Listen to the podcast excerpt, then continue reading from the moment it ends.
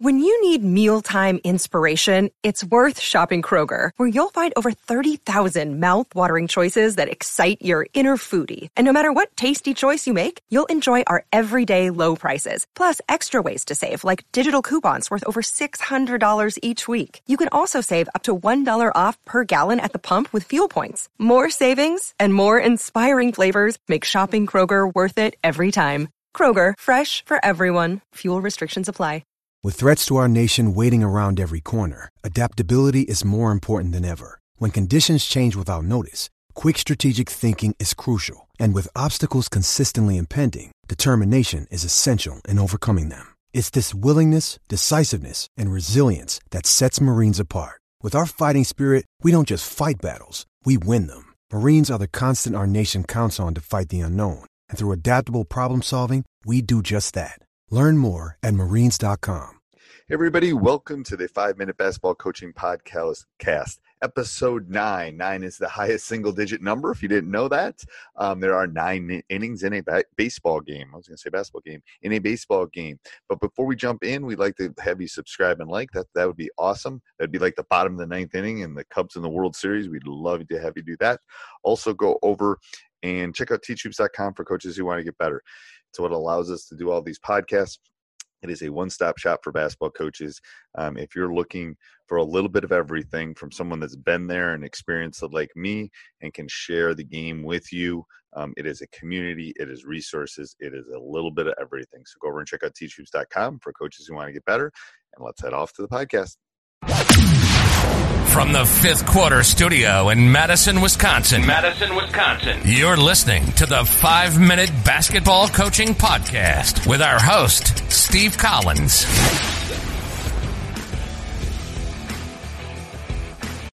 All right, coach. Um, do you have a drill or technique or something that you want to share? I know you sent me some stuff, or if you want to, if you want to use that, we can, or we can go find somewhere else. Um, but whatever you, yeah, I, and I will share this stuff with people. I'll put a link down below so they can find it. But um, what would that be if you had to pick one thing to share? Yeah, I, I mean, and I'm not 100% sure that this is a drill that most coaches don't already know. Okay. But, you know, I'm just a huge fan of playing four on four uh, cutthroat. Okay. And so, you know, let's just say we have 12 players. We split them up into three groups of four. And, uh, you know, our version of cutthroat would simply be we're, we're going to play till someone scores or it gets deflected out of bounds. And if you score, you stay. Right. Okay. And the new team jumps on and we play live from there. And uh, oftentimes, what I'll do is is we'll put a constraint on the four on four play. So let's say, you know, for instance, I want to work on on drive and space stuff. We'll just say um, there's no ball screening at all. You know, you got to simply make your pass, cut to a corner, and that'll give us a chance to work on, you know, dribble drive attacks, and then, you know, sort of work on spacing off the ball. And, um, you know, they would only have to do that. You know, let's say the ball's checked up. Yeah, let's get like a pass and a, and a drive and space opportunity right away.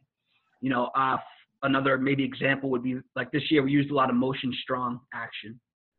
So when they check the ball up, they would have to swing it, you know, slot to slot, slot to wing, get into our staggered screen, and then we would they just play live from there, right? And just go by our normal motion rules from there. Right. Right. But, So you know, to me, playing why like, would you, you know that why would you pick four- this one?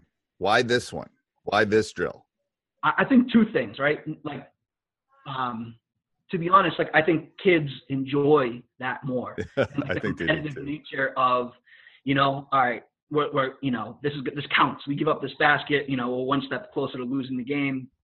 I think kids aren't sitting, so it's you're constantly you're only out for one rep, and um, you know, they're back in the in the drill with a chance to stay on.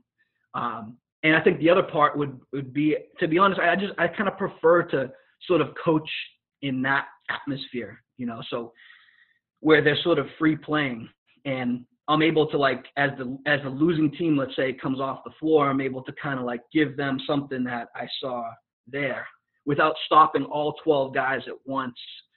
Um, I get think I think it's better and easier to coach that way, where I'm not stopping it every five seconds. It's it's something where they're continuously playing. When I see something happen one or two times, like maybe we'll stop and address it. But uh, I think those would be my two big reasons, right? Kids love right. it, and well, I, I, think I uh, personally I love the drill. I love the drill. There's so many variations of it too. You know, we'll we'll and I love what you said. We do like um we we offensive rebound pretty well because we emphasize it in this drill. I think whatever you emphasize, what I would tell the young coaches that are listening, whatever you emphasize in this drill, they'll do in a game. you know, if you emphasize taking charges, they're going to take charges. If you emphasize going the offensive glass, whatever you really emphasize will correlate. Um, I like it because it's competitive. Um, you know, it, it's the, there's times where I'm like, ooh, we better like. It, I almost almost have to back off it. It's like I don't want anybody to get hurt. Um, but no, I and I don't remember. I was talking to a coach that I think they're called tricolored reversibles. Have you heard of these things? Yeah, yeah, yeah, yeah, yeah. Yeah, I got to get a pair of those because it's like that's the thing is just switching them in and out fast, and they have all there's three different colors and stuff. It's um, it's it's a great thing. Um, do you do this with any other variation other than four on four?